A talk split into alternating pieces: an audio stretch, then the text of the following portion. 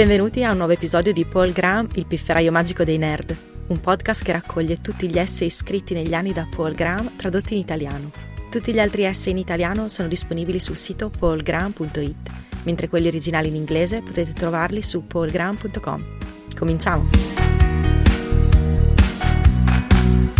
L'essay di oggi è tradotto da Salvatore Sanfilippo e letto da Irene Mingozzi. Il titolo originale è Revenge of the Nerds ed è stato scritto da Paul Graham nel maggio del 2002. La versione italiana si intitola La rivincita dei nerd.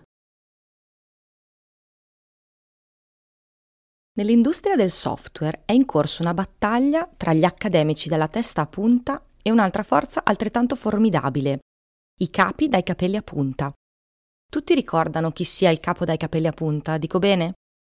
Credo che la maggior parte del mondo tecnologico non solo riconosca il personaggio del fumetto, ma riesca perfino a identificare una persona nella propria azienda simile a quella che lo ha ispirato.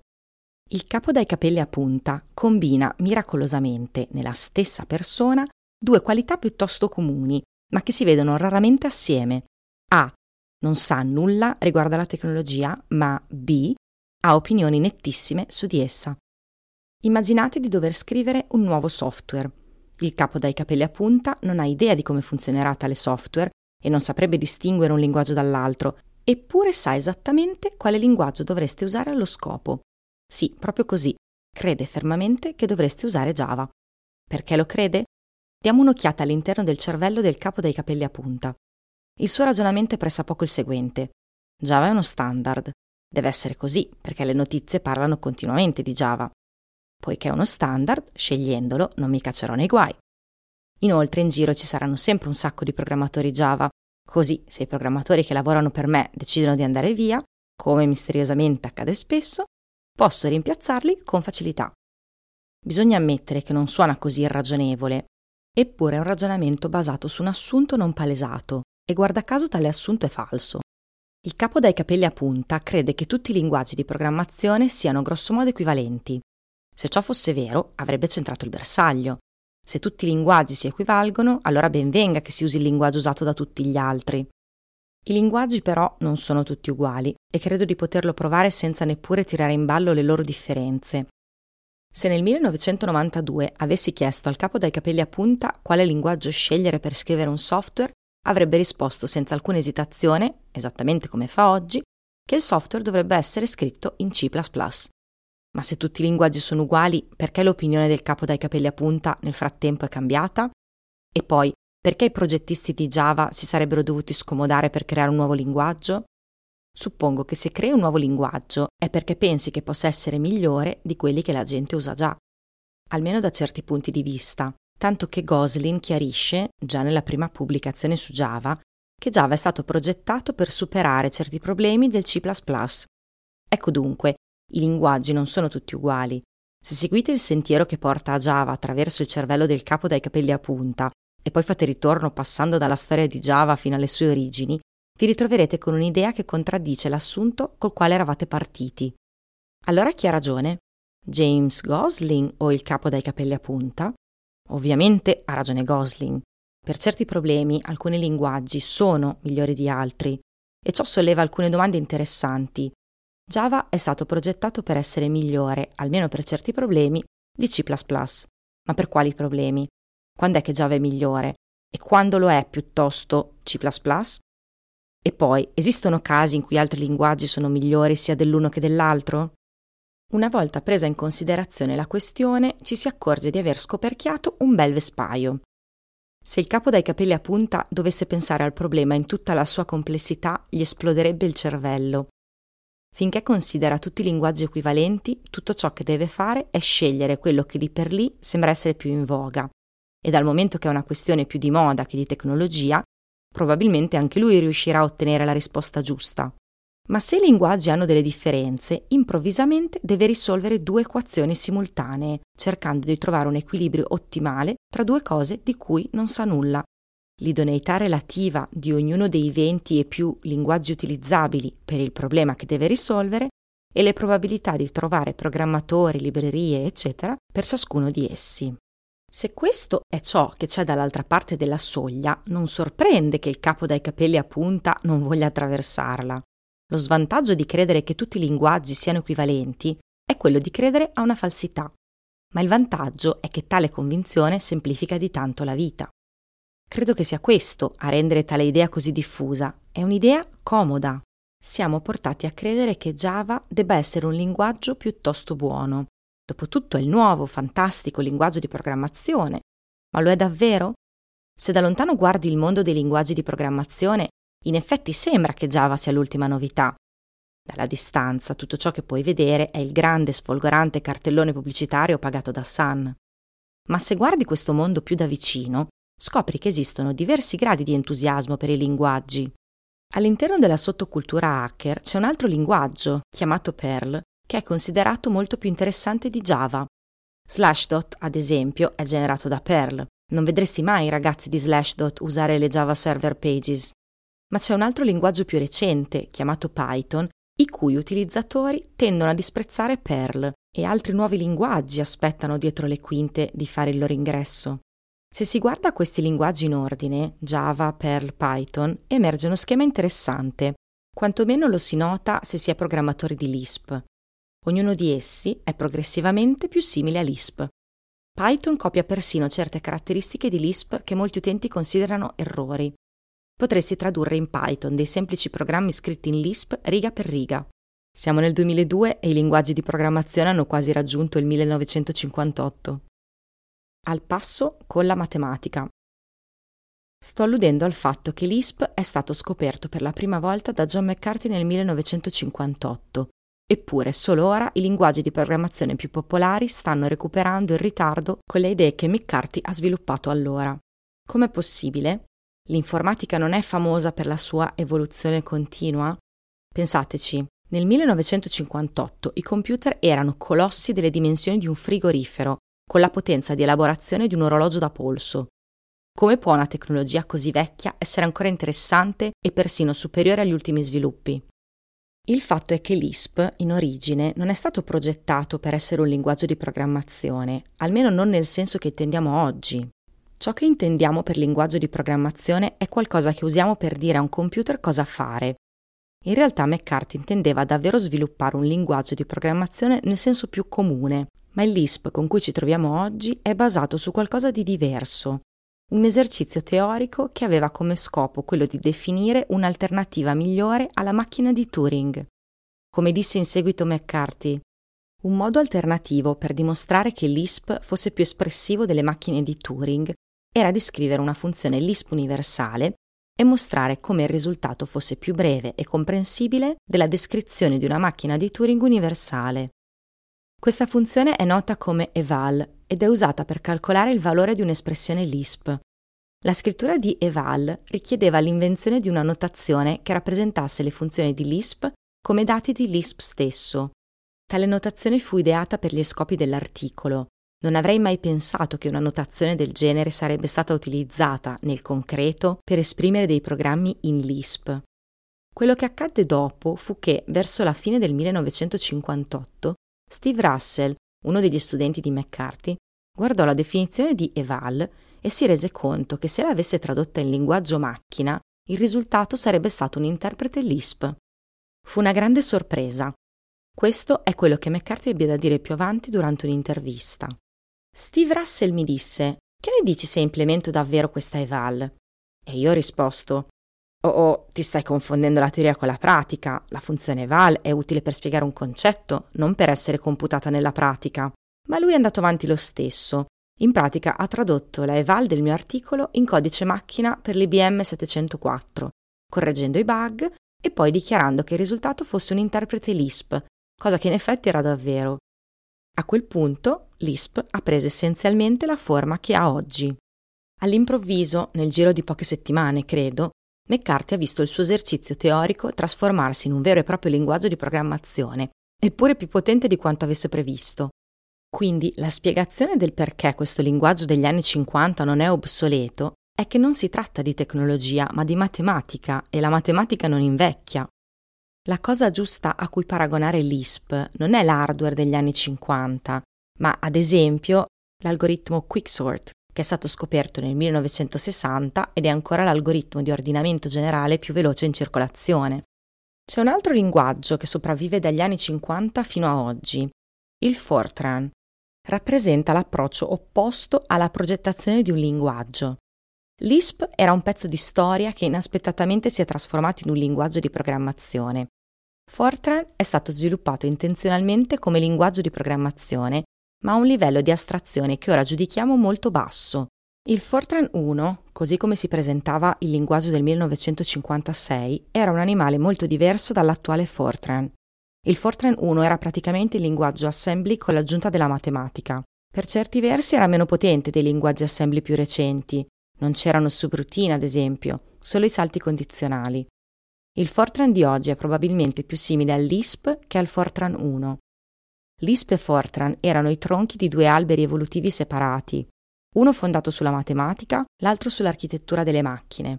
Da allora questi due alberi stanno convergendo. L'ISP è nato potente e nei successivi vent'anni è diventato veloce. I cosiddetti linguaggi mainstream sono nati veloci e nei successivi 40 anni sono diventati gradualmente più potenti, fino al punto che ormai i più avanzati sono abbastanza vicini all'ISP. Vicini, ma mancano ancora alcune cose. Cosa rende l'ISP così diverso? Quando è stato sviluppato per la prima volta, l'ISP incarnava nove idee che a quel tempo erano una novità. Alcune di queste ora le diamo per scontate, altre esistono solo nei linguaggi più avanzati. Due sono ancora prerogativa unica di l'ISP. Le nove idee sono, in ordine di adorazione da parte degli altri linguaggi, le seguenti. 1. L'esecuzione condizionale.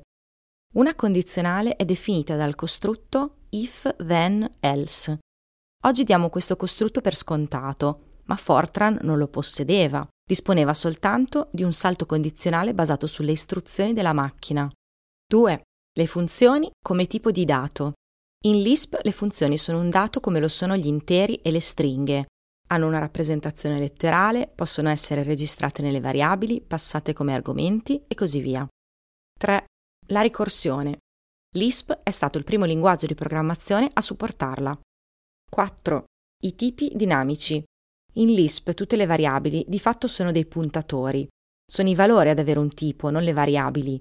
Assegnare o collegare dei valori alle variabili equivale a copiare dei puntatori e non i dati a cui tali puntatori si riferiscono. 5. La gestione automatica della memoria. Garbage collection. 6. Programmi composti da espressioni. I programmi scritti in Lisp sono alberi di espressioni annidate ognuna delle quali ritorna un valore. Ciò è diverso da quel che accade nei linguaggi più diffusi, che distinguono tra espressione e istruzioni. In Fortran 1 avere questa distinzione era naturale, perché le istruzioni non potevano essere annidate, e così, nonostante le espressioni fossero utili affinché la matematica funzionasse, non aveva senso fare in modo che gli altri costrutti restituissero un valore, non poteva esserci nulla ad aspettarlo. Questa limitazione scomparve con l'arrivo dei linguaggi strutturati che facevano uso dei blocchi, ma ormai era troppo tardi. La distinzione tra espressioni e istruzioni era radicata. Si è diffusa da Fortran ad Algol e poi ai loro discendenti. 7. Un tipo simbolico. I simboli sono effettivamente puntatori a stringhe memorizzate in una tabella, quindi si può testare l'uguaglianza di due stringhe confrontandone i puntatori, invece di confrontare ogni carattere che le compone. 8 una notazione per il codice che fa uso di alberi di simboli e costanti. 9. L'intero linguaggio sempre disponibile. Non esiste una vera distinzione tra il tempo di lettura del sorgente, il tempo di compilazione e il tempo di esecuzione. È possibile compilare o eseguire codice durante la fase di lettura, leggere o eseguire codice durante la compilazione e leggere o compilare codice in fase di esecuzione. L'esecuzione del codice in fase di lettura consente agli utenti di riprogrammare la sintassi di Lisp. L'esecuzione del codice in fase di compilazione è la base delle macro. La compilazione in fase di esecuzione è la base dell'uso di Lisp come linguaggio di estensione in programmi come Emacs. E la lettura in fase di esecuzione consente ai programmi di comunicare utilizzando le S-expression, un'idea recentemente reinventata col nome di XML. Quando l'ISP apparve per la prima volta, queste idee erano molto lontane dalla normale pratica della programmazione, dettata in gran parte dai limiti dell'hardware disponibile alla fine degli anni 50. Nel corso del tempo, il linguaggio più utilizzato in un dato periodo è stato incarnato via via da una successione di linguaggi popolari sempre più simili all'ISP. Le idee dalla 1 alla 5 sono ormai diffuse. La numero 6 sta iniziando ad apparire nei linguaggi più popolari. Python implementa in qualche forma l'idea numero 7, anche se non ha alcuna sintassi esplicita a supporto. L'idea numero 8 potrebbe essere la più interessante dell'8. Le idee 8 e 9 sono diventate parte di Lisp solo per caso, perché Steve Russell ha implementato qualcosa che McCarthy non aveva mai pensato di implementare. Eppure queste idee risultano essere responsabili sia dello strano aspetto di Lisp che delle sue caratteristiche più distintive. Lisp ha un aspetto strano non tanto perché ha una sintassi strana, ma perché non ha alcuna sintassi. I programmi sono espressi direttamente negli stessi alberi di parsing che vengono usati dietro le quinte mentre la sintassi degli altri linguaggi viene prima processata. Gli alberi usati da Lisp sono costituiti usando direttamente le liste, che sono strutture dati Lisp native. Esprimere il linguaggio nelle proprie strutture dati può renderlo molto potente. Le idee 8 e 9 messe assieme significano che puoi scrivere programmi che a loro volta scrivono programmi. Può sembrare un'idea bizzarra, ma è una cosa usata quotidianamente in Lisp. Il modo più comune per farlo è attraverso una funzionalità chiamata macro. Il termine macro non significa in Lisp ciò che significa negli altri linguaggi. Una macro Lisp può essere qualsiasi cosa, da una semplice abbreviazione a un compilatore per un nuovo linguaggio. Chi volesse veramente capire Lisp o semplicemente espandere i propri orizzonti di programmazione dovrebbe imparare di più sulle macro.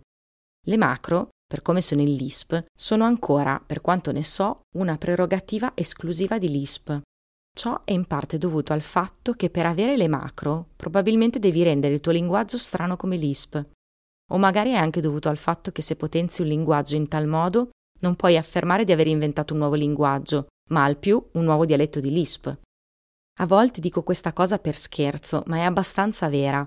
Se definisci un linguaggio che ha car, CDR, cons, quote, cond, atom, ec e una sintassi per esprimere le funzioni come liste, da questa base puoi ricavare l'intero linguaggio Lisp. È questa la qualità distintiva di Lisp e McCarthy ha dato all'Lisp la forma che ha affinché avesse tale qualità. Quando i linguaggi contano. Supponiamo quindi che Lisp rappresenti una sorta di limite a cui i linguaggi tradizionali si stanno avvicinando asintoticamente. Ciò implica necessariamente che sia l'ideale per scrivere software? Quanto perdi usando un linguaggio meno potente? Non è più saggio, a volte, stare lontani dal limite massimo dell'innovazione? E la popolarità non giustifica, in qualche misura, se stessa? Forse ha ragione il capo dai capelli a punta quando sceglie un linguaggio per il quale può facilmente assumere programmatori? Esistono ovviamente progetti in cui la scelta del linguaggio di programmazione non ha molta importanza. Di norma, più l'applicazione è impegnativa, maggiore è l'effetto leva ottenuto dall'uso di un linguaggio potente, ma molti progetti non sono così impegnativi. La maggior parte della programmazione probabilmente consiste nello scrivere piccoli programmi che incollano tra loro diversi pezzi. Per i piccoli programmi di questo tipo si può usare qualsiasi linguaggio con cui si ha familiarità, a condizione che possieda buone librerie per il problema che si vuole risolvere. Se si ha solo bisogno di inviare dati da un'app di Windows a un'altra, va bene usare Visual Basic. Si possono scrivere piccoli programmi anche usando Lisp. Io lo uso come calcolatrice da tavolo, ma la vittoria più grande per i linguaggi come Lisp sta dall'altra parte dello spettro, laddove è necessario scrivere programmi sofisticati per risolvere problemi difficili, mentre i concorrenti ti stanno col fiato sul collo. Un buon esempio è il programma di ricerca delle tariffe aeree che ITA Software concede in licenza a Orbitz. Questi ragazzi sono entrati in un mercato già dominato da due grosse società, Travelocity ed Expedia, e sembrano averle umiliate tecnologicamente. Il nucleo dell'applicazione di ITA è un programma in Common Lisp di 200.000 righe che esegue le ricerche su uno spazio di possibilità più grande di diversi ordini di grandezza rispetto ai loro concorrenti che a quanto pare utilizzano ancora tecniche di programmazione dell'era dei mainframe, sebbene ITA, in un certo senso, utilizzi un linguaggio di programmazione dell'era dei mainframe. Non ho mai visto il codice di ITA, ma secondo uno dei loro migliori hacker usano molte macro. Non mi sorprende. Forze centripete. Non dico che non ci sia alcun costo dovuto all'utilizzo di tecnologie inusuali. Le preoccupazioni del capo dai capelli a punta non sono del tutto infondate. Tuttavia, poiché non comprende i rischi, tende a ingigantirli. Mi vengono in mente almeno tre problemi che potrebbero scaturire dall'utilizzo di linguaggi meno comuni. I programmi potrebbero non interagire bene con i programmi scritti in altri linguaggi, ci sono meno librerie a disposizione e assumere programmatori potrebbe non essere così facile. Quanto conta davvero ognuno di questi limiti? L'importanza del primo varia a seconda che tu abbia il controllo dell'intero sistema. Se stai scrivendo un software che deve girare sulla macchina di un utente remoto, su un sistema operativo chiuso e difettoso, non faccio nomi, potrebbero esserci dei vantaggi nello scrivere la tua applicazione nello stesso linguaggio del sistema operativo. Viceversa, se hai il controllo dell'intero sistema e hai il codice sorgente di tutte le parti, come presumibilmente ha ITA, puoi usare il linguaggio che ti pare. In caso di incompatibilità, puoi risolvere il problema in autonomia. Nelle applicazioni lato server puoi concederti di usare le tecnologie più avanzate e penso che questa sia la causa principale di ciò che Jonathan Erickson chiama il rinascimento dei linguaggi di programmazione. È questo il motivo per cui sentiamo parlare di nuovi linguaggi come Perl e Python. Non ne parlano certo quelli che scrivono applicazioni per Windows, ne parlano quelli che scrivono applicazioni lato server. E man mano che il software passa dal desktop ai server, un futuro a cui anche Microsoft sembra rassegnarsi, ci saranno sempre meno spinte verso l'utilizzo di tecnologie mediocri. Per quanto riguarda le librerie, la loro importanza dipende dall'applicazione da sviluppare. Per problemi meno impegnativi la disponibilità di librerie appropriate può superare i vantaggi dati dalla potenza intrinseca del linguaggio. Dov'è il punto di pareggio? Difficile dirlo con esattezza, ma ovunque si trovi non è lontano da qualsiasi cosa si possa definire un'applicazione vera e propria. Se un'azienda che basa il suo business sul software sta scrivendo un'applicazione che diventerà uno dei prodotti di punta, probabilmente coinvolgerà diversi programmatori esperti e lo sviluppo richiederà almeno sei mesi. In un progetto di tali dimensioni si può supporre che l'utilizzo di linguaggi potenti superi la comodità di avere librerie già pronte. La terza preoccupazione del capo dai capelli a punta è la difficoltà di assumere programmatori. Penso sia illusoria. Di quanti programmatori esperti avrà bisogno dopo tutto? Ormai sappiamo tutti che il software è sviluppato al meglio da team più piccoli di 10 persone. Non dovrebbe essere così difficile trovare così pochi programmatori, qualunque sia il linguaggio usato. Se un'azienda non riesce a trovare 10 programmatori LISP esperti, probabilmente è stata fondata nella città sbagliata per lo sviluppo di software. La scelta di un linguaggio potente potrebbe persino ridurre le dimensioni del team di cui si ha bisogno, perché A se si usa un linguaggio potente, probabilmente si potrà fare di più con meno programmatori e B, i programmatori che lavorano in linguaggi avanzati probabilmente si riveleranno più capaci. Non nego che ci sia molta pressione verso l'utilizzo di quelle che sono percepite come tecnologie standard. A ViaWeb, ora Yahoo Store, per aver scelto l'ISP abbiamo fatto sollevare diverse sopracciglia tra investitori e potenziali acquirenti ma le sopracciglia si sono sollevate anche per il fatto di usare normali computer PC come server, invece di server di qualità industriale come quelli della Sun. E ancora, per aver utilizzato un'oscura variante di Unix open source chiamata FreeBSD invece di un vero sistema operativo commerciale come Windows NT. E per aver ignorato un presunto standard commerciale chiamato SET che ora nessuno più ricorda. E così via. Non puoi lasciare che i dirigenti prendano decisioni tecniche per te. L'aver utilizzato l'ISP ha preoccupato dei potenziali acquirenti? Sì, un po'. Ma se non avessimo usato l'ISP non saremmo stati in grado di scrivere il software che li ha spinti a comprarci. Quella che sembrava loro un'anomalia era in realtà una conseguenza di causa ed effetto. Se crei una startup, non progettare il tuo prodotto per soddisfare gli investitori o i potenziali acquirenti. Progetta il tuo prodotto per soddisfare gli utenti. Se vinci la fiducia degli utenti, tutto il resto seguirà. E se non lo fai, a nessuno importerà quanto siano state ortodosse e rassicuranti le tue scelte tecnologiche. Il costo di stare nella media. In che misura perdi in produttività usando un linguaggio meno potente? A proposito della questione, sono stati pubblicati dei dati. La misura più pratica della potenza di un linguaggio è probabilmente la dimensione del codice. Lo scopo dei linguaggi di alto livello è quello di fornire astrazioni di più alto livello, mattoni più grandi, per così dire, quindi non te ne servono tanti per costruire un muro di una data dimensione. Quindi più potente è il linguaggio, più corto è il programma, non solo in caratteri ovviamente, ma in elementi distinti. In che modo un linguaggio più potente consente di scrivere programmi più brevi? Una tecnica utilizzabile, se il linguaggio lo consente, è quella della programmazione bottom-up. Invece di scrivere semplicemente un'applicazione nel linguaggio base, si costruisce sopra di esso un linguaggio specializzato per scrivere programmi di quel particolare tipo. Quindi si scrive il programma in questo nuovo linguaggio. La somma della lunghezza del codice che è stato scritto per implementare le astrazioni e quella del codice dell'applicazione stessa può essere molto più breve rispetto all'applicazione equivalente scritta in maniera più diretta nel linguaggio base. In effetti è così che funziona la maggior parte degli algoritmi di compressione. Un programma scritto con la tecnica bottom-up è anche più facile da modificare, perché in molti casi la parte che implementa le astrazioni di base non dovrà essere modificata. La dimensione del codice è importante perché il tempo necessario per scrivere un programma dipende principalmente dalla sua lunghezza. Se un programma è tre volte più lungo, in un linguaggio diverso, occorre tre volte il tempo per scriverlo. Questo ostacolo non è aggirabile assumendo più persone, perché oltre una certa dimensione i nuovi assunti fanno perdere tempo invece che farlo guadagnare. Fred Brooks ha descritto questo fenomeno nel suo famoso libro The Mythical Man Month e tutto ciò che ho visto nella mia esperienza tende a confermare ciò che Brooks ha scritto. Quindi gli stessi programmi scritti in Lisp sarebbero più brevi? La maggior parte dei numeri che ho visto dicono che i programmi scritti in Lisp rispetto a quelli scritti in C sono circa 7-10 volte più brevi. Ma un recente articolo su ITA nella rivista New Architect, diceva che una riga di Lisp può sostituire 20 righe di C e poiché questo articolo era pieno di citazioni del presidente di ITA, presumo che abbiano ricevuto questo numero direttamente da ITA. Se è così, allora possiamo riporre in esso un po' di fiducia.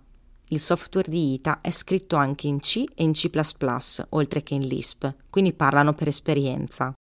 La mia ipotesi è che questi moltiplicatori non siano nemmeno costanti, Penso che aumentino quando affronti problemi più difficili e anche quando hai programmatori più capaci. Un hacker davvero bravo può ottenere di più da strumenti migliori. Come esempio specifico, in ogni caso, se dovessi competere con ITA e scegliessi di scrivere il tuo software in C, loro sarebbero in grado di sviluppare software 20 volte più velocemente di te. Se tu trascorressi un anno a sviluppare una nuova funzionalità, sarebbero in grado di duplicarla in meno di tre settimane. Al contrario, se usassero solo tre mesi per sviluppare qualcosa di nuovo, a te servirebbero cinque anni prima di avere una funzionalità equivalente. E sai cosa credo? Che questo sia lo scenario migliore. Quando ci si sofferma sui rapporti di dimensioni del codice, si presume implicitamente che si possa effettivamente scrivere il programma anche nel linguaggio meno potente.